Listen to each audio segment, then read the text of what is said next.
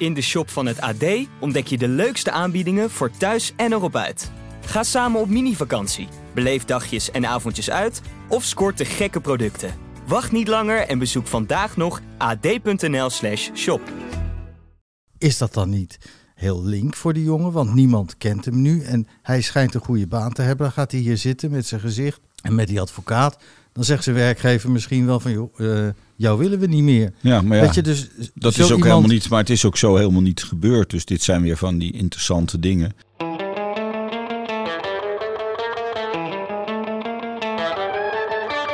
Welkom bij Crime de la Crime, de podcast van strafadvocaten Peter Schouten en Onno de Jong over recht en rechtvaardigheid. Mijn naam is Charlene Hezen, journalist bij het AD en in deze podcast jullie gesprekspartner in crime. Nou, vandaag een bomvolle extra dikke aflevering om de luisteraars mee de kerstvakantie in te sturen. De laatste aflevering van het jaar. We gaan ons buigen over de vraag, eh, is een zwaar verkeersmisdrijf ook zware criminaliteit? Aanleiding is een zaak waar een man terecht staat voor het veroorzaken van een dodelijk verkeersongeval waarbij een vader, een moeder en twee kinderen om het leven kwamen. Maar dat straks. We gaan eerst even naar jou, Peter, voor een zaak van hele andere orde. Namelijk de aangifte die een cliënt van jou heeft gedaan tegen realityster Maxime Meiland. Ja, Wat dat kan je hierover eh, vertellen? Dat is een eh, hele aparte zaak, omdat het eh, eigenlijk in dit MeToo-tijdperk natuurlijk vaak gebeurt dat er sprake is van beschuldigingen van mannen dat zij een vrouw seksueel misbruikt hebben of verkracht hebben. En dan zie je dat die mannen vervolgd worden. En in dit geval is het zo dat Maxime Meiland zo'n beschuldiging ook heeft gedaan in haar boek. Een eh, biografie van dit eh, vijf, toen op dat moment nog vrij, deze vrij jonge vrouw, die nog niet zoveel heeft meegemaakt. En ehm, ja, die, die ehm, beschuldiging, die is dus eh, vals. Er is gewoon een heel duidelijk beeld dat dit niet zo is gebeurd. Mijn cliënt heeft Maxime met een groepje vrienden, zij had wat vrienden bij zich en hij had wat vrienden, heeft hij haar ontmoet gedurende een eh, beachparty. Aan de buitenkant, ze waren niet op de party, maar zeg maar bij het strand. En toen zijn ze naar de ijsbaan van Lisse gereden met dat groepje. En daar heeft hij eh, op een gegeven moment ja, steeds meer ge- geflirt en zij ook met hem. Ehm, en, en zijn ze zich wat gaan afzonderen van dat groepje. En hebben ze een vrijpartij met elkaar gehad. En ehm, ja, nu zegt eh, Maxime 13 jaar later dat dat tegen haar wil was. Nou, er zijn allerlei aspecten waarom eh, blijkt dat dat niet zo is geweest. En de belangrijkste is wel dat er gewoon getuigen bij waren. En die hebben dus gezien dat het vrijwillig was. En die hebben gezien dat eh, Maxime bovenop mijn cliënt zat. Ehm, en dat maakt het al wat moeilijker om te spreken van ehm, een verkrachting, laat ik het zo maar zeggen. En die hebben ook ehm, daar verklaring over afgelegd. Maxime Meiland zegt, hij heeft mij verkracht. En, hij, Ja, schrijf ze. En, ja, en, en jouw cliënt zegt, daar is helemaal niets van waar. Maar waarom komt hij daar dan nu pas mee? Want ik begrijp, tenminste wat ik dus weet, heb ik uit de media. Hè? En, Mhm. eh, want deze zaak speelt zich helemaal af in de media. Mhm. Eh, dat verhaal van, van Maxime, dat stond al in het boek van Martien Meiland, heb ik begrepen, van, van een paar jaar geleden al. En dat ligt dus al een tijd in de winkel. En nu is dat boek van Maxime, dat is ook al een half jaar uit. En hij komt daar dan nu pas mee. Ja, Waarom dan? dat ehm, die vermelding in het boek van eh Martien, die had in ieder geval voor cliënt nog geen eh, grote gevolgen. Het is eigenlijk zo dat toen het boek van eh, Maxime uitkwam, dat is geweest op eh, 1 april Ja. van dit jaar, toen werd steeds duidelijker dat er heel veel mensen waren die ehm, van deze eh, beschuldiging op de hoogte waren gesteld. Maar hij was door- volstrekt anoniem. anoniem. Nie- Ja. Niemand Nee, hij- kende ik, heb hij het boek, was- ik heb het boek gelezen Hij- toevallig. ja. Heb, je, heb jij het boek ook gelezen? Ik heb het boek ook gelezen. Nee, ik heb, ja. ik heb het Oh, niet gelezen. Oh, no, hoor. jij hebt het niet gelezen. Nee, ik heb het niet gelezen. Nou maar ja, je, wat ik- je dat mist zeg niet ik. echt iets. Maar... Nee, dat, dat had ik al in de gaten. Daarom lees ik het ook niet. Maar eh, wat ik dus had begrepen, daarom zeg ik Mhm. ook... Ik heb dit uit de media en uit, Ja, uit van ja. verhalen. Eh, hij is volstrekt dan niemand weet wie hij is. Behalve dat het een jongen was misschien die eh, in de bak had directe- gezeten. In zijn directe omgeving zijn er wat mensen die, die, die dat weten of die hem kunnen herkennen. Maar dan lijkt het mij toch voldoende als hij die mensen er zelf van kan overtuigen van, nou ja jongens, het is gewoon heel anders gegaan. Daar ga je dan toch niet mee naar de media. Ja, dan, maar zo ligt dan het- maar- expose je jezelf toch nog Maar steeds zo meer, ligt hè? het dus niet. Wat er dus aan de hand is, is dat zeker in zo'n kleine eh, gemeenschap als die van Lisse en Sassenheim mensen dit eh, Mhm. dan wel weten. Daarnaast is er een hele lijst van mensen die geven wij ook eh, aan in de dagvaarding die hier al echt van wisten en op de hoogte waren gesteld. Ehm, er is eigenlijk wordt de, de man in het begin zelfs zonder dat hij dat nou direct in de gaten heeft met de nek aangekeken. Als hij op een gegeven moment met een vroegere werkgever gaat praten over een baan als commerciële directeur. En dat gebeurt, eh hij moet eigenlijk tot voltooiing komen vlak nadat dat boek is verschenen. Dan eh, ligt er een overeenkomst al op tafel eh, om, om die te gaan ondertekenen. En dan wordt die eigenaar van het bedrijf geïnformeerd door iemand van... hij wordt in dat boek besproken als de verkrachter. Hè, dat, Mm. is, dat is hij. Ja. Ja. En dan gaat, die, dan gaat die deal niet door. Ja, ja. Ehm, er is op het moment dat dit allemaal gaande is, ontstaat er ook nog heel veel publiciteit over het boek. Dus het wordt twee keer bij ehm, Humberto Tan besproken. Eén keer bij eh, Humberto op zondag en één keer bij Humberto op zaterdag. En wat daar al. Maar hebben ze toen ook over dat aspect gehad? Over die vermeende verkrachting? Jazeker, jazeker. Nou, Nee, dat, dat, dat- herinner ik me wel. Het feit dat dat haar is overkomen. En eh, volgens Ja. mij zijn er nog wat meer, eh, haar nog wat meer zaken van aanranding overkomen. Dat is wel een beetje de rode draad door het verhaal. Dat dat eigenlijk zeg maar. De, want jij had het over, het is nog een jonge meid. Maar de, de groot deel van het boek is juist dat ze dit soort nare ervaringen al heeft Ja. gehad op jonge leeftijd. Dat dus wat dat betreft is het wel een thema. Nou, Ja, nou ik, is- ik vroeg me af, hè, omdat ik hoorde dat, dat jij had gezegd, of, of iemand anders had gezegd, dat het een jongen was met een goede baan eh, op dit moment. En ik hoorde dat er sprake van was dat hij naar, eh, bij, bij eh, Vandaag in Zuid zou gaan zitten of zo. Ja, dat hoorde ik in de uitzending. Ik hoorde Johan Derksen zeggen. Ja, Ja, dat je hem had aangeboden. Jij had, hebt hem aangeboden. je hebt je dat nee, verhaal. wacht, wacht, laat me even uitpraten. Ja. Je, hebt, je hebt je aangemeld. En Van der Gijp merkte toen meteen op. Hij zei van ja, maar is dat dan niet heel link voor die jongen? Want niemand kent hem nu. En hij schijnt een goede baan te hebben. Dan gaat hij hier zitten met zijn gezicht en met die advocaat. Dan zegt zijn werkgever misschien wel van joh, jou willen we niet meer. Ja, maar ja, Weet je, dus dat is ook iemand- helemaal niet, maar het is ook zo helemaal niet gebeurd. Dus dit zijn weer we van die interessante Weet je, dus- dingen. Dat Nee, is ook helemaal niet, maar het is ook zo ik- helemaal ja, niet. Maar goed, zo is het niet gebeurd. Ik weet precies hoe dat, eh, hoe dat gegaan is. Ik heb me ook helemaal niet gemeld bij Vandaag in Site. Eh, ik weet precies hoe dat gegaan is. Op een gegeven moment is er een, een eh, redactrice van de story, aardige mevrouw, heeft een goed verhaal geschreven. Daar heb ik niets op aan te merken. En die belt mij en die zegt: Ik heb goede contacten bij eh, Vandaag in Site. Ik zeg: ehm, Oh, nou, dat is eh, goed om, eh, om te horen. Ze zegt: Zal ik daar eens kijken of er eh, wat ehm, eh, te eh, doen is? Ik heb gezegd: Ja, dat moet u zelf weten. Iets in die ehm eh, strekking. Maar niet zeker niet dat mijn cliënt op televisie gaat zitten. Sterker nog, ik ga de rechtbank vragen. Dat heb ik ook gedaan in de dagvaarding. Die is eruit. Ik ga de rechtbank vragen om gesloten deuren. Dus de zaal te sluiten.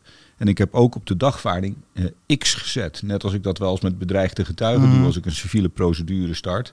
Dat ik de, de ijzer onder eh, een nummer Hm. of een, ehm, of een aantal letters eh, aanduidt. Omdat zo'n dagvaarding ook ehm, in een boek terechtkomt. Vaak zelfs de eerste pagina's alleen maar. Ook in een boek terechtkomt. En dan iedereen zou kunnen zien wie diegene is. Dus er is geen sprake van dat ik er zelfs maar toestemming voor zou hebben gegeven om deze cliënt in vandaag in dat- site te dat- laten Nee, maar optreden. goed, dat, dat was wat Johan Derks Ja. opmerkte. Ja, Die dat werd zei wel van- die, zei van, nou ja, hij zei het letterlijk. Mhm. Hij zei, van, die advocaat heeft zich aangemeld. En dan, dan vraag ik me af van ja, stel dat dat zo zou zijn. Dan vraag je af wat, wa- of dat dan het belang van zo'n jongen dient. Want eh, ja, maar ik heb me dus niet aangemeld. Nee, nee, dat, dat hoor ik nu ook van jou. Dat, dat begrijp ik, dat begrijp ik. Maar het werd anders gezegd op tv. En dan, zo zie je maar dat er dan toch wel weer steeds het beeld ontstaat van... Kijk, die jongen die zoekt alleen maar de media. Ja, nou ja, dat Of is dus jammer Zelf dat zo'n beeld, of zo zie je, advocaat. Zo zie je dat het ook, en dat is natuurlijk die beeldvorming is altijd heel belangrijk. Eh, en dit is natuurlijk een mediazaak, dat is ook eh, eh, moeilijk te vermijden. Ehm, omdat de familie Meiland hè, natuurlijk een mediafamilie is, hè, die eigenlijk bijna geen echt, Ah, nou goed, geen echt leven hebben, maar alles in de media zich afspeelt. Mediazaak, weet. Je- Je kan ook een zaak die zich potentieel wellicht in de media zou kunnen afspelen, die, die kan je natuurlijk ook op een andere manier benaderen. Die kan je ook in onderling overleg benaderen om te kijken of, of je daar wat kunt regelen. Maar misschien heb je dat wel gedaan hoor, dat weet ik niet. Dus dat, dat is jouw aanpak. Nee, maar, Maar ik dan- bedoel, daar zijn we. heb daar, ik toch daar, ook een daar- vraagje over dat een is lastig. Ja, je moet hem even, Ja, even sorry. laten. Ja, anders kan ik Onno zijn vraag Nee. niet eh, beantwoorden in onze eigen podcast, Ja. notabene. Ik zit er gelijk tussendoor Ja, te Charlene, praten. meteen tussendoor te praten. Meteen, meteen, meteen. Ik heb al tien minuten uit mijn mond dicht. Maar, Maar, vertel. nou, ja, ik ben nu even van me apropos. Nu weet ik meer waar we gebleven Ja, nou, het ging, het ging erover dat, dat, kijk, in ieder geval wordt zo'n zaak altijd een mediazaak op het moment dat je de dagvaardingen uitbrengt en, en dat eh, de procedure dan niet met gesloten deuren kan worden gevoerd. Maar zelfs als die met gesloten deuren wordt gevoerd, kan ik jou verzekeren dat er buiten natuurlijk Ja, uiteraard. allemaal journalisten staan te wachten. Dus daar moet je verder niet naïef over doen. Het is wel zo dat ehm, eh, deze jonge man, hij is, hij is nu 29, die heeft op het moment dat het maar door bleef gaan dat Maxime Meiland bij Humberto Tan, bij een influencer, Robert Rodenburg, waar 177.000 mensen op eh, hadden geklikt, eh, en bij het programma van de Avrotros Who's That, That Girl, maar doorging met alsmaar eh, te stampen met die, met die, ja, te stampen met die beschuldiging. Hè, ehm, op een gegeven moment in, in, in zijn frustratie ook een, een, verhaal heeft eh, neergelegd bij eh, Story. Dus in plaats van het eerst met eh, een advocaat te doen, heeft hij dat verhaal bij Story neergelegd in zijn frustratie. En dat begrijp ik heel goed. Het is heel naar om op deze manier beschuldigd te worden en dat op een gegeven moment zien escaleren, omdat het maar achter elkaar doorgaat dat eh, dan zo'n interview om dat boek te promoten wordt gegeven. Hoe gaat Nou, het eigenlijk met de verkoop van dat boek? Ik heb, je geen dat, idee. Heb Het je zal vast, zal vast wel wat beter gaan als er zoveel eh, Ja. aandacht is. Dat neem ik wel aan. dus dat, dat story-interview, dat was buiten jouw advies om eh gebeurd? Toen was hij nog niet eh, cliënt. Ah, oké. Maar Dat wat, was mijn wat, vraag wat vorder jij precies, Peter, in kort geding?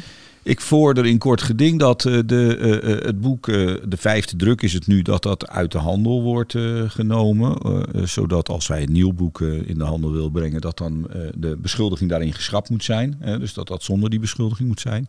Mocht het nou zo zijn, dat heet dan subsidiair. Hè, je wil natuurlijk zo'n kort Ja, geding voor als dat niet lukt. Ja, dan, als dat niet lukt, ja. dan doen we er nog een. eh, heb ik gezegd van ja, dat er een inlegvel in dat boek komt met een rectificatie. Ik vorder dus ook een rectificatie. Diezelfde rectificatie die moet dan geplaatst worden op de sociale mediakanalen van Maxime Meiland, eh, Jan Dijkgraaf, de auteur en eh, uitgeverij Au Château. Dus eh, alle kanalen die die hebben, daar moet hij dan vier weken op blijven staan. En daarnaast gaan we de werkelijke schade, materiële schade, dus bijvoorbeeld het feit dat hij die baan eh, niet heeft gekregen. Dat was een, een eh, maandbedrag van 12.500 euro per maand. Ehm, en en eh, de kosten eh, advocaat, die zijn maar 515 euro, eh Onno. Het is Want, werkelijk. ja, want ik doe het op toevoeging, dus dan krijg je de eigen Dan bijdrage. krijg, je, dan krijg je verder Ja. niet veel, nee. Nee, en maar de cliënt klopt. moet dan 515 euro betalen, dus die vorder ik wel terug. Ja. En, eh, en dan de reputatieschade, dus dat, eh, dat bedrag, dat ga ik allemaal nog niet noemen. En daar zijn we ook aan het, eh, aan het uitrekenen hoe dat... eh, Maar zit er nog een kans in op beschikking of, eh, of niet? heb ik meteen aangeboden, vind ik het belangrijkste. Nou ja, je weet ook dat wij advocaten eigenlijk verplicht zijn. Ja, nee, daarom- in, daarom civiele, in een civiele zaak. Omdat ik las dat die, die bemiddeling door Ellie Lust dat dat niet doorging. Nee. En dus ik, ik vroeg mij dan af, zit daar dan nu nog kans op een schikking in? Dat we, er zit altijd kans op een schikking, schikking in. Ik heb eigenlijk nog nooit een kort geding meegemaakt waar je niet na eerst een uur lang beide partijen met elkaar zitten te bekvechten. Opeens de voorzieningenrechter zegt van, eh, nou gaan jullie toch maar eens even de gang Be- sorry, bemiddeling Ellie Lust. Hoe kwam zij in dit nou, verhaal ik, heb, terecht? ik heb begrepen dat Peter Ellie Lust had gevraagd om te bemiddelen in dat Correct. conflict. en Dat waarom Ellie Lust? Ja, dat weet ik niet. Nou, ik vond eh, in de eerste plaats vond ik dat wel een, een, zo'n politievrouw die veel heeft te maken gehad met eh, zaken waarin eh En met bewijzen media. een rol spelen. En met media. Hè, dat heb je, zie je goed, Orno. Dus dat die daar ook tegen bestand is. Vond ik dat belangrijk dat zij bijvoorbeeld gespreksleider is. Ja, en zij had ja gezegd, geloof zij ik, had ja maar gezegd. Ik lees nu dat het toch niet doorgaat. Nee, want eh, de, op het moment dat eh, de, eh, zeg maar het voorstel werd gedaan aan eh Au Château of Jan Dijkgraaf, die e-mail waarin ik dat deed. Toen werd die avond bekend dat zij een eh, eh, advocaat hadden. Hè? Dus dat is eh, Sebas Dijkstra. Ze hebben twee advocaten. Hè? Een, advocaat die het kort geding gaat doen, meester Keil. Ehm, en ik hoorde toen s'avonds op shownieuws dat Jan Dijkgraven zei van... nou, laten we het kort geding maar gaan doen. Dus dat, het, dat er geen eh, bemiddelingsgesprek zou Ja, plaatsvinden. Nou, dat zijn ze kennelijk Nou, zeker van hun zaak. Eh, Wie weet. Ja. Eh, wij zijn het ook. Dus Ja. toen hebben we gezegd van nou geef je je vriendendata maar. Hè, dus dan geven beide advocaten op wanneer ze niet kunnen. Dan kan de rechtbank een beetje wiskundig gaan kijken van wat voor data kunnen ze allebei. En dan wordt er eentje uitgekozen. En daar zijn we nu. Het is, het is nu is het afwachten. En dat duurt er meestal vier tot zes weken. Ik had ook nog wel een paar vragen. Want heeft jouw cliënt, had hij daarna nog, na die ontmoeting, nog een relatie of een vriendschap? Of wat was de vorm van hun omgang daarna? Of was het eens zien maar dan weer? Of wat? Eh, nou, het is zo, dat is ook het bijzondere aan deze zaak, dat eh, op ehm, eh, haar verjaardagsfeestje, want Maxime Meiland is jarig op 25 november, hij gewoon weer eh, mocht komen en was uitgenodigd. Of hij gewoon weer, hij, mocht, eh, hij kon gewoon komen. Dus hij is gewoon op haar verjaardagsfeest geweest. En, en eh, dat was nog gevraagd in de sfeer van een vriendengroep die dan zegt van oh we komen met deze mensen, is dat goed? Zei ze ja hoor, volgens cliënt. Ik heb deze Maar was hij voor het verschijnen van het boek op de hoogte dat zij het op deze manier ervaren had? Die eh, seksuele handelingen die tussen hen hadden plaatsgevonden? Mijn cliënt bedoel je? Mhm. Nee, die eh, heeft eh, eh, wel op een bepaald moment voor het verschijnen van het boek eh, eh, is hem duidelijk geworden dat hij hiervan eh, beschuldigd werd. Mhm. Dat ging dan ehm, in, eh, in de, de, de vrienden ehm, Groep groepjes rond, et cetera. En hij heeft ook een keer ehm, ergens gestaan. En dat was op een oudejaarsfeest. En toen was dus inderdaad wel eventjes dat de bom barstte. Dat zij hem ehm, met een mes bedreigde daar. En, en eh, dat, dat dus duidelijk werd dat ze ehm, nou, heel erg boos op hem was. Druk ik het maar even uit vanwege die verkrachting. Dus eh, daar werd het hem op een gegeven moment wel duidelijk. En toen heeft hij nog een aantal keren wel haar ontmoet. En hij heeft er ook nog een keer gefeliciteerd met het eh, programma. In 2011 was dat. Ehm, en vervolgens is het co- contact niet meer ehm, eh, voorgekomen. Ik vind het een, eh, het is een bijzondere zaak. De vraag zit hem dan in die getuigenis en het feit dat zij dan even bovenop heeft gezeten. Is dat meteen blijk van dat er niet sprake van dwang geweest kan zijn? Nee, dat, het- Nee, kijk, dat- je moet dat daar niet zo. niet. ja, ik vind al sowieso niet dat al dat soort dingen ertoe doen. Hè. Het is eh, eh, zo dat, eh, weten wij allemaal, dat verkrachting betekent dat iets tegen je wil wordt gedaan. Mhm. En het doet er niet toe wat er verder allemaal heeft plaatsgevonden. Hoe die, die, die seks is geweest of wat je, je, je gedrag daarvoor is Mhm. geweest. Nog als vrouw, nog als man. Het gaat Ja. erom wat er op dat moment is gebeurd. Maar eh, uit datgene wat die eh, eh, getuigen hebben gezien en wat ook te lezen viel daarover in de story. Want ik wil die getuigen verder niet spreken, omdat er aangifte is gedaan bij de, omdat er aangifte is gedaan bij de politie op 7 december. Dan moet je acht dagen wachten voordat eh, zij een beslissing gaan nemen. Hè? eh, of eh, ja, zo'n omdat het smaad een en laster klachtdelict zijn. is. Ja, zeker. ja. Wil ik natuurlijk helemaal die getuigen niet zien, ontmoeten of spreken of me daarmee bezighouden. En dat vind ik ook dat mijn cliënt dat niet moet doen en dat begrijpt hij ook. Dus, ehm, dus wij gaan wel zien wat de politie met deze zaak gaat doen. Dat is dan iets waar we zelf wel weer een bepaalde invloed op hebben. Want we gaan natuurlijk aan de politie een aantal malen vragen van... nou ja, gaan jullie nou wel of niet dat vooronderzoek eh, verrichten voor die smaad- en lasterzaak, hè, zoals het is. Ehm, en vervolgens, eh, als ze dat niet zouden doen, dan ga ik daar bij de officier van justitie eh, om vragen om daar eh, eh, een actie in te gaan nemen. Ja, er lopen dan natuurlijk twee strafzaken door elkaar heen. De aangifte van, van Maxime Meiland. Want Er- ik begreep dat zij ook... Oh, er is geen aangifte. Er is tot nu toe, Oké. eh, al die tijd, nog geen aangifte Oké, geweest. ik van- dacht ik, dat ik gelezen had Maxime dat dat Meiland. inmiddels gebeurd was. Maar mm, dat zou heel goed kunnen hoor, dat dat niet zo is. Dat, daar heb ik nog niets van gehoord, maar we houden er rekening mee dat dat zou Ja. kunnen. Ik denk dat het komt omdat de, de Maxime eh, Meiland nu als eh, advocaat Sebas Dijkstra heeft. Hè, eh, en Sebas is natuurlijk een slachtofferadvocaat. En ja, als toen ze dat aan mij vroegen, van wat vind je daarvan? Toen zei ik, ja, ik ben ook een slachtofferadvocaat. Dus er staan ook regelmatig slachtoffers bij. En in deze zaak is mijn cliënt het slachtoffer. Maar je zou dus kunnen verwachten dat mogelijkerwijze het feit dat zij Sebas Dijkstra in de arm neemt, betekent dat ze aangifte wil gaan doen. Nou, daar hebben mijn cliënt En ik gewoon rekening mee gehouden. Mm, ja. Maar goed, als ze aangifte zou- zou doen, dan zou ze ook bevestigen dat het daadwerkelijk om hem gaat. Het feit dat zijn naam niet genoemd wordt, blijft toch altijd een punt dat eh, zij zegt: Ik Ja. heb het niet over jou gehad. Als, als Nee, zij maar dat- aangifte gaat doen, dan Ja, dan bevestigen ze dat het om die persoon gaat. Maar ja, kan het. dat zal wel. dat Eigenlijk zal staat toch moeten. nergens in het boek dan het, dat het om jouw cliënt Ja, maar gaat. dat hoeft niet zo te zijn hè, bij eh, de, zeg maar, de rechtmatigheid of onrechtmatigheid Nee, van, vraag, van het eh, ja. publiceren van eh, eh, feiten die geen steun hebben. Eh, in, daar hoeft dat helemaal eh, niet. Je kunt dus zoveel identificerende gegevens hebben dat in onderling verband de samenhang duidelijk is wie dat is. En de dagvaarding staat ook bol, want ja, dat, dat is natuurlijk het eerste wat ik verwacht dat de wederpartij dan doet. En die gaat natuurlijk verweer leveren en zeggen van, nou ja, niemand weet dat het deze man is geweest. Nou, de dagvaarding staat dus bol van voorbeelden eh, waaruit blijkt dat eh, heel veel mensen wisten dat het eh, deze eh, man is. Ja, En- dat is dan. En je- ik- ik weet alleen dat het- be- beperkte kring natuurlijk, want het is niet algemeen bekend. Maar het is een hele grote kring. En hoe komt het nou omdat het een hele grote kring is? Omdat Maxime Meiland natuurlijk een, een beroemd persoon is. Die zeker in de gemeenschap waarin zij leeft, en beide, bijvoorbeeld Iedereen Lisse, kent haar. iedereen haar kent. En ook Mhm. iedereen oplet op wat er gebeurt en wie er met wie omgaat. Dus die, die groep is eigenlijk heel erg groot. ja. En eh, als je naar de jurisprudentie kijkt, dan zegt de Hoge Raad eigenlijk dat de groep ongeveer 20 mensen moet, moet, moet zijn. Hè, als je daar gerucht eh, Mhm. de, de rugbaarheid aan geeft. En nou ja, da- daar, daar zitten we hier zeker aan. Maar beweegt hij zich, jouw cliënt zich nog steeds in die gemeenschap? Ja, hij zit nog steeds in de bollenstreek, ja. Ja, ik, ik kan het meen met Dat enige zijn te een hoop eh, woordspelingen achter elkaar. Laten we het daar maar bij laten. Oh ja.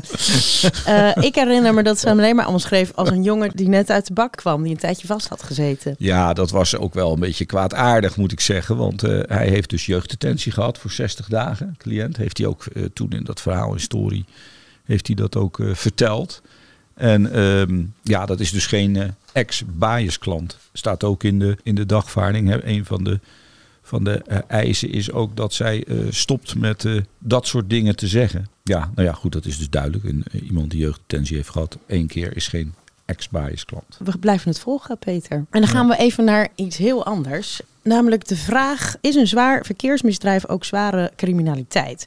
En de aanleiding is een zaak waarin een man terecht staat voor het veroorzaken van een dodelijk verkeersongeval op de A59 bij ehm Sprangkapelle. Daarbij kwamen vier mensen om het leven, een gezin, vader, moeder, twee kinderen. Ja, kan jij vertellen wat er gebeurd is, Onno?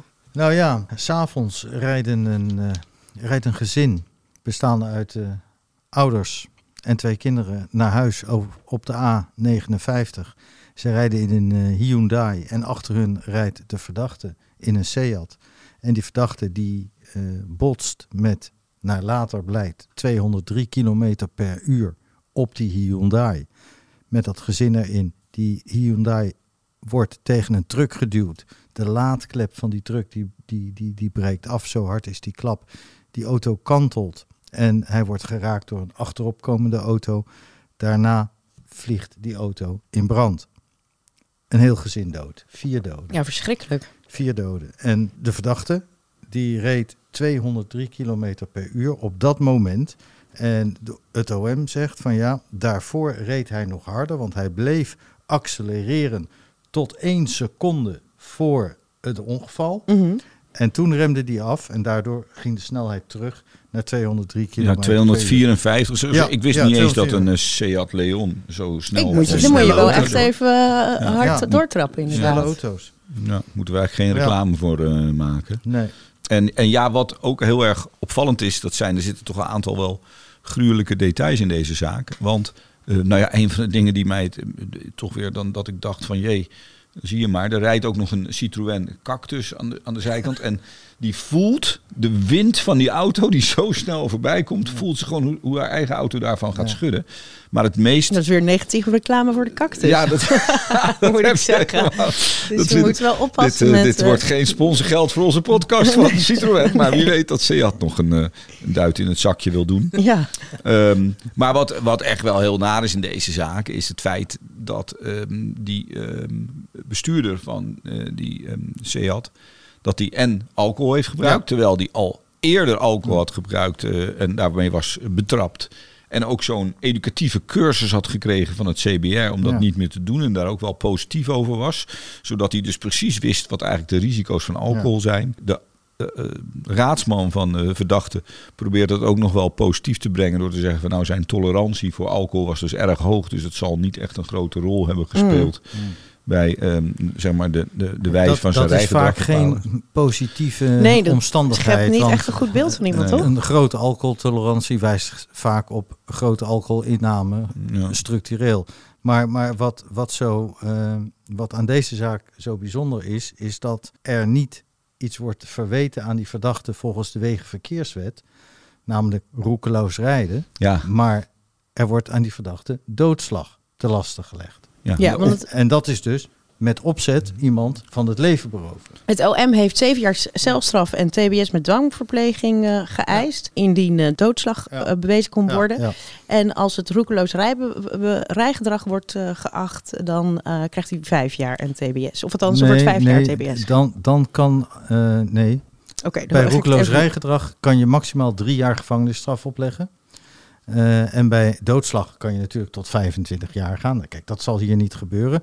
Maar het was even de vraag, want die verdachte is ook onderzocht eh, in, in, eh, door, door twee deskundigen, een psycholoog en een psychiater. Er ligt dus een zogenaamde dubbelrapportage. Ja, En daaruit blijkt dat hij een, een psychische stoornis zou hebben, namelijk borderline met narcistische trekken. En daarom zegt de officier van justitie, dan wil ik dat hij TBS-dwang krijgt. En bij, er is nog een lichtere vorm van TBS, namelijk TBS met voorwaarden. Mm, En ja. bij TBS met voorwaarden, als je dat wil opleggen, die maatregel, dan mag je maar tot maximaal vijf jaar gevangenisstraf gaan. Ik denk dat daar het misverstand even vandaan komt.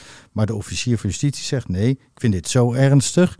En eh, die verdachte heeft zo lang behandeling nodig. Ik eis een hogere gevangenisstraf, namelijk zeven jaar. En ik eis TBS met dwang. Want hij heeft een langere behandeling nodig. Het is wel een beetje een trend ook. Hè? Je kan Ja. zeggen dat, eh, en, en de officier van justitie zegt dat tijdens de requisitoren ook heel eh, ju- juridisch heel mooi. Hij zegt van ja, deze verdachte is eigenlijk de, de wegenverkeerswet uitgereden en het wetboek van strafrecht Ingereden. ingereden.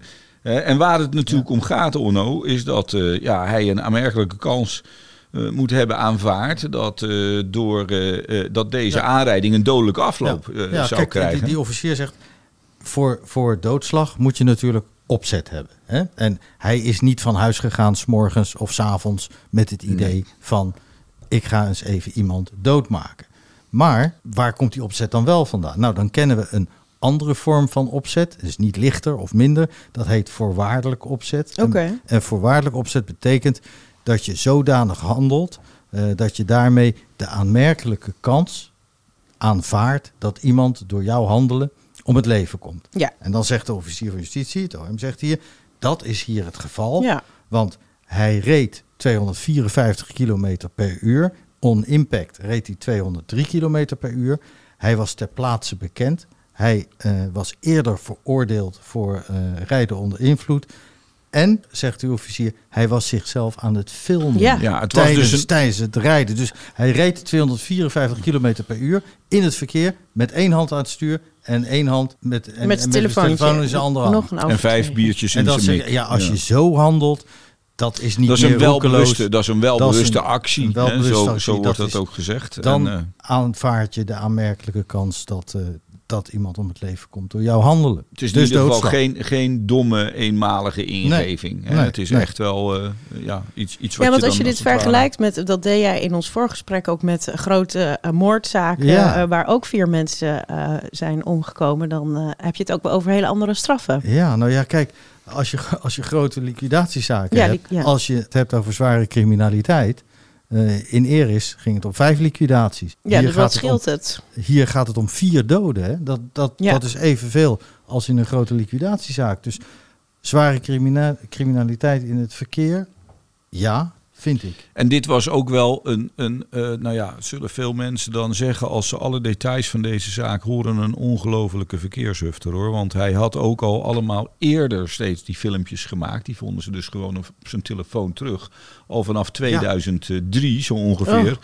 En, en ja, daaruit bleek dus ook wel dat hij zich eigenlijk dus helemaal niet bekommerde om, om eh, de veiligheid eh, van de andere verkeersgebruikers. Hij nam eigenlijk de dood van die andere mensen op de koop toe. Zo moet je dat Ja. eigenlijk zien. Ja, dat is eh, duidelijk, ja. En dat Ja. is natuurlijk een van die punten waardoor Ja. ik denk dat het ehm, wel eh, een, een, een goede zaak is dat eh, er door de officier van justitie een heel duidelijke betoog is neergelegd dat het, dat het onder doodslag valt wat er hier is gebeurd.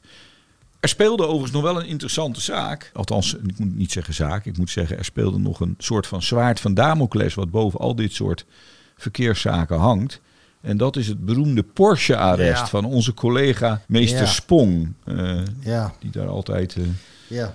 wel naar verwijst. En dat heeft ik, er dan ik, mee zocht, te... ik zocht het op en ik zie dat hij het ook als een, als een soort reclamespotje op zijn website gebruikt, die eh, Porsche-zaak inderdaad. Daar is hij nogal trots op. Ik moet je heel eerlijk zeggen, Peter, ik, ik heb dat eigenlijk nooit goed begrepen. Hè? Met, met, met dat Porsche-arrest, daar heeft het Hof gezegd, ging het om iemand die een dodelijk ongeluk veroorzaakt. Eh, iemand, hij, het Hof zegt, ja, hij had gedronken, hij had veel te veel alcohol gebruikt. Hij heeft twee keer door rood licht gereden en eh, hij heeft gevaarlijke inhaalmanoeuvres gepleegd. Dus dan, dat vinden wij voorwaardelijk, hè, daar hebben we het net Mhm. over voorwaardelijk opzet op doodslag. En dan zegt de Hoge Raad, nee, want het is niet aannemelijk dat de verdachte bij een botsing, eh, of een botsing waarbij die zelf om het leven komt, op de koop toeneemt. Dus met andere woorden, als je je eigen leven riskeert, dan kan je dus niet het opzet hebben om iemand anders dood te maken. Nou, ik heb dat criterium nooit begrepen. En in deze zaak, waar we het hier over hebben, jij, jij, zei, jij, jij zei het al, dan, dan daar is het ook nog eens een keer zo dat die verdachte dat vastgesteld was dat hij een passieve doodswens had. Ja, dus dan ja, zou dat dat, is- Porsche-arrest ook niet opgaan natuurlijk. Dat, dat, dat is inderdaad een beetje naar voren gekomen uit eh, eh, het onderzoek dat is verricht naar eh, zijn telefoon en andere gegevens. Dat deze man dus ook nog suïcidaal is. Ja. Dus in die zin zou het Porsche-arrest dan natuurlijk alweer niet van toepassing zijn. Er is ook nog een, een, een ehm, andere reden waarom dat wel zo is. Omdat hij eigenlijk geen enkel behoudend of ongevalvermijdend gedrag heeft Nee, laten helemaal zien. hè. niet. Die, die, die, bestuurder van dat Porsche-arrest, als ik hem nog goed herinner, anders moet eh, meester Spong me maar eens even bijles geven. Die had volgens mij de, de- twee keer een inhaalpoging gedaan, waar, het, waar hij net op tijd weer terugging naar de, eh, eh, naar de Ja. rechterbaan. Dat was ook een van de omstandigheden waarop de Hoge Raad, waarvan de Hoge Raad zei... daaruit zou je kunnen afleiden dat hij Ja. dus niet het opzet had op, op een botsing... maar juist dat hij een botsing wilde vermijden. Ja. Maar deze, die heeft gewoon eh, geaccelereerd tot aan het moment van, van de aanrijding. Ja, en Tot dan- één seconde ervoor, moet ik zeggen. Ja, en dan moet je je ook eens voorstellen. Hè, dan zit je dus op een hele donkere weg. Hè, die A59 is daar een hele donkere weg. En dan is die man daar en die gaat dan met die auto razen. En dan ziet hij heel erg in, in de verte ziet hij die rode lichtjes, die achterlichtjes van die andere auto's. Die komen op hem af. En, en hij, hij eh, doet dan eigenlijk, hij gaat gewoon door met dat in die auto razen. Dat is natuurlijk wel heel, ehm, heel bijzonder dat zoiets dan gebeurt. En hij zit dan ook te filmen tot één seconde voor Ja. Ja, het, het is echt een ongeluk. En dan gaat hij ren- remmen. En dat remmen, daarvan zegt de officier van justitie. En ik denk wel dat dat terecht is dat hij dat zegt. Dat zegt de officier van justitie. Ja, dat was helemaal niet bedoeld meer om, om dat ongeval te vermijden. Dat was misschien een reflex. Een schrikreactie. Een schrikreactie, hè? omdat je Ja. zelf natuurlijk ook wel zo'n auto helemaal Dacht naar je toe ziet komen. Ja. En, en ehm, ja, dan, dan is het ook zo dat er nogal wat opwinding ontstond. Om, omdat ja, in de zaal eh, en ook wel bij de officier van justitie. dat die verdachte zei van ja, toen kwam die auto opeens op de andere baan. Ja. ja, en dat is natuurlijk een hele rare gedachte geweest van die verdachte. Alsof die mevrouw toch weer op een bepaalde manier. De bestuurder hè, was dan de, de vrouw van het eh, ge- gezin. ehm, ja, eh, daar nog iets aan had kunnen doen. Nou, hij, hij geeft gewoon de bestuurder van de verongelukte auto de schuld. Ja, dat is, In eh, feite, daar komt het een beetje op neer. dat is niet erg verstandig, vind ik. Want meestal zijn rechters daar wel heel erg scherp op. Als dat, eh, Bewijs en strafmaat technisch is dat niet heel erg handig. Nee. Eh, hebben jullie wel eens iemand moeten bijstaan die eh, nou ja, zware v- Ja, verkeersmisdrijven... ja, ja. En eh, ik herinner me nog dat eh, die zaak een van de eerste zaken was waarbij een zwaar verkeersmisdrijf hè, Mhm. werd gekwalificeerd als doodslag. En, eh, want En we dus zijn tot en met de Hoge Raad gegaan. kwam. Ja, dat was, dat was een jongen die, die, die stond ik bij. Die reed in een auto. Naast hem zat zijn vriendin. En er zat een achterligger, een auto. En die zat een beetje met zijn lichten te, te knipperen. En die zat, die zat er heel dicht op. En hij had al een paar keer gas, eh, gas bijgegeven om eh, weg te gaan. Maar toen kwam die auto er toch weer achteraan. En op een gegeven moment was hij het zat. Toen heeft hij geremd. En toen is die achterliggende auto, die heeft geprobeerd hem te vermijden. Die is tegen een boom geklapt en de bestuurder was dood. Hij is toen veroordeeld wegens doodslag, omdat zijn vriendin heeft verklaard, die zat naast Mhm. hem, zijn vriendin heeft verklaard, ja, wij reden zo en die auto was heel erg hinderlijk. En toen zei Henk, zo heet hij, Mhm. toen zei Henk tegen mij, maak jij je riem maar eens vast. Dan gaan we eens even die man een lesje leren. Mm, ja. Of, of woorden van gelijke Mhm. strekking.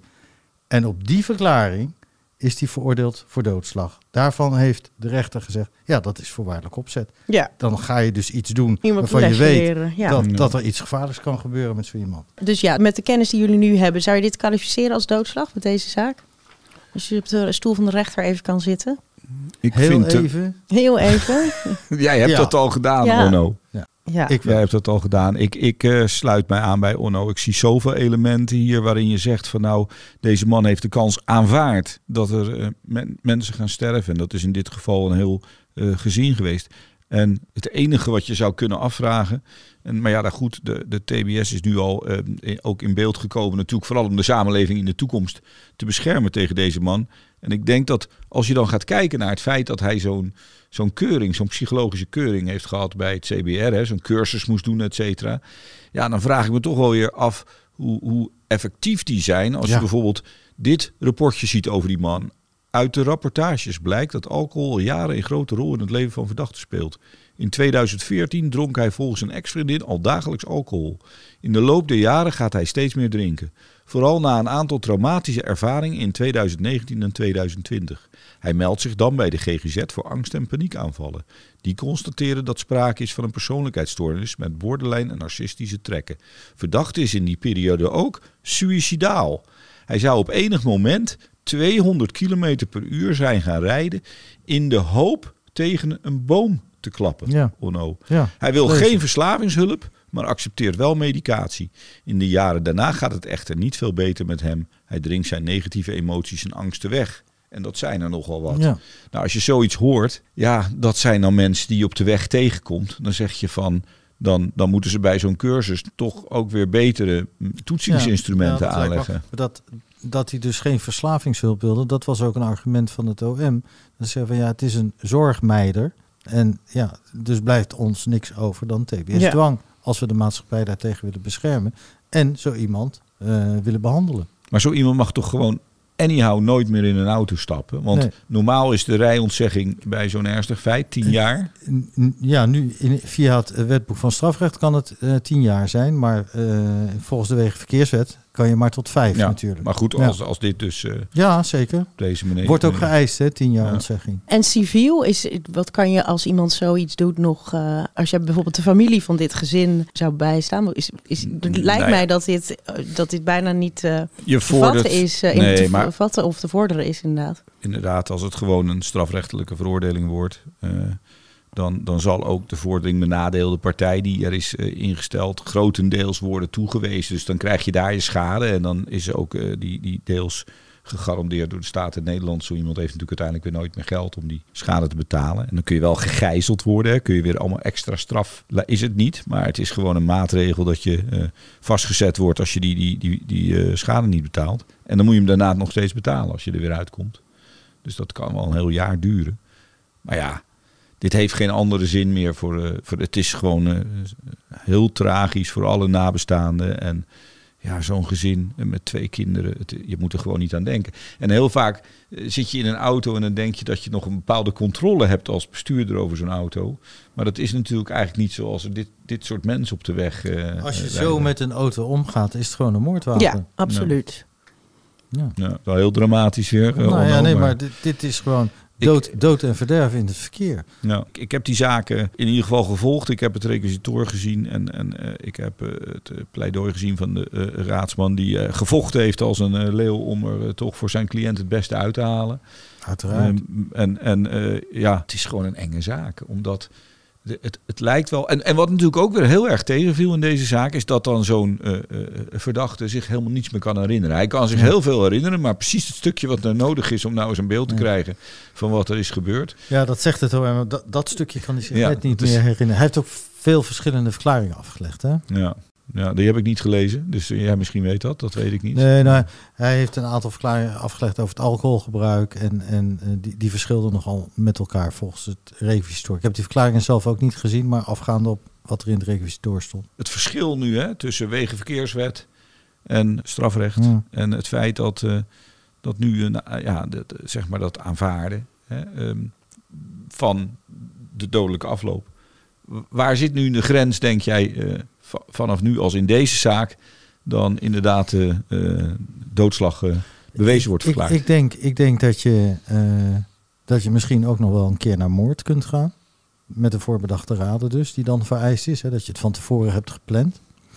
Ehm, en het zit natuurlijk ook in legio andere delicten eronder. Bijvoorbeeld zware mishandeling, eh, zwaar Ja. lichamelijk letsel, de dood ten Mhm. gevolge hebben. Of, of eh, zwaar lichamelijk letsel, hè, hoeft niet eens de dood zijn. Maar dat kan allemaal ook met het wetboek van strafrecht. Mhm. eh, in combinatie met dit soort verkeersdelicten ja. Als de juiste ingrediënten, de juiste tussen aanhalingstekens ingrediënten aanwezig zijn. Nou, met, met moord moet het dan natuurlijk wel heel erg... eh, Dat, dat is heel erg lastig. ja, en het, voor- vooropgezet zijn. Want deze man gaat natuurlijk 's morgens niet eh, uit, uit huis met de gedachte van Nee. ik ga eens iemand doodrijden. nee, maar- maar- dus, eh, theoretisch gezien zou het kunnen. Zou, zou het kunnen. En er wordt wel weer nu eh, een. Stel dat, dat eh, als, als, als de rechtbank dan zegt van nou, dit was inderdaad doodslag. Dan wordt daar wel weer even de aandacht erop gevestigd. Mensen, dit kan dus ook via het wetboek van strafrecht. Ja. Dit hoeft niet via Mhm. de wegenverkeerswet. En het is natuurlijk wel een signaal.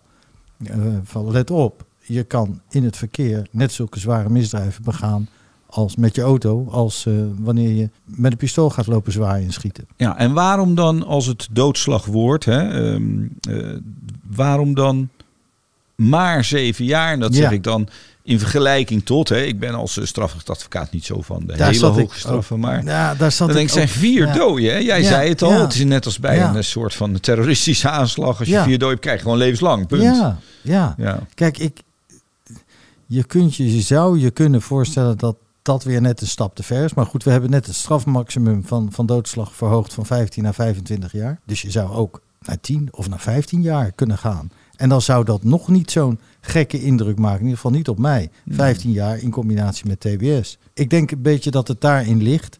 Dat, dat mm, waarschijnlijk die officier toch misschien een beetje denkt van... nee, misschien hebben we hier toch niet met een echte geharde crimineel te maken. Maar is met wel iemand spannend. die een normaal leven leidt. Wij hebben deze podcast net op het moment natuurlijk eh, voordat de uitspraak wordt gedaan. Ja. Het is wel Ja. er, spannend, Ja. want eh, zo'n rechtbank zou natuurlijk ook nog een hogere straf kunnen geven. Hè? Het is niet zo dat de straf die de officier van justitie eist. Ja, dra- Dat dat Ja. het- zou dit is. belangrijke jurisprudentie dan kunnen worden bij deze zaak? Voor eh, dit Nou, soort, die eh, jurisprudentie die is er al. Het zou een bevestiging zijn van, van de jurisprudentie- jurisprudentielijn, de rechtspraaklijn die er al is. Want Mhm. het is al eerder gebeurd. Maar de rechter kan ook minder natuurlijk. Hè? Want er is ook subsidie Tuurlijk, uh, wegen verkeerswet te lastig. tuurlijk. Ja, dat is allemaal mogelijk. En Ja. ja.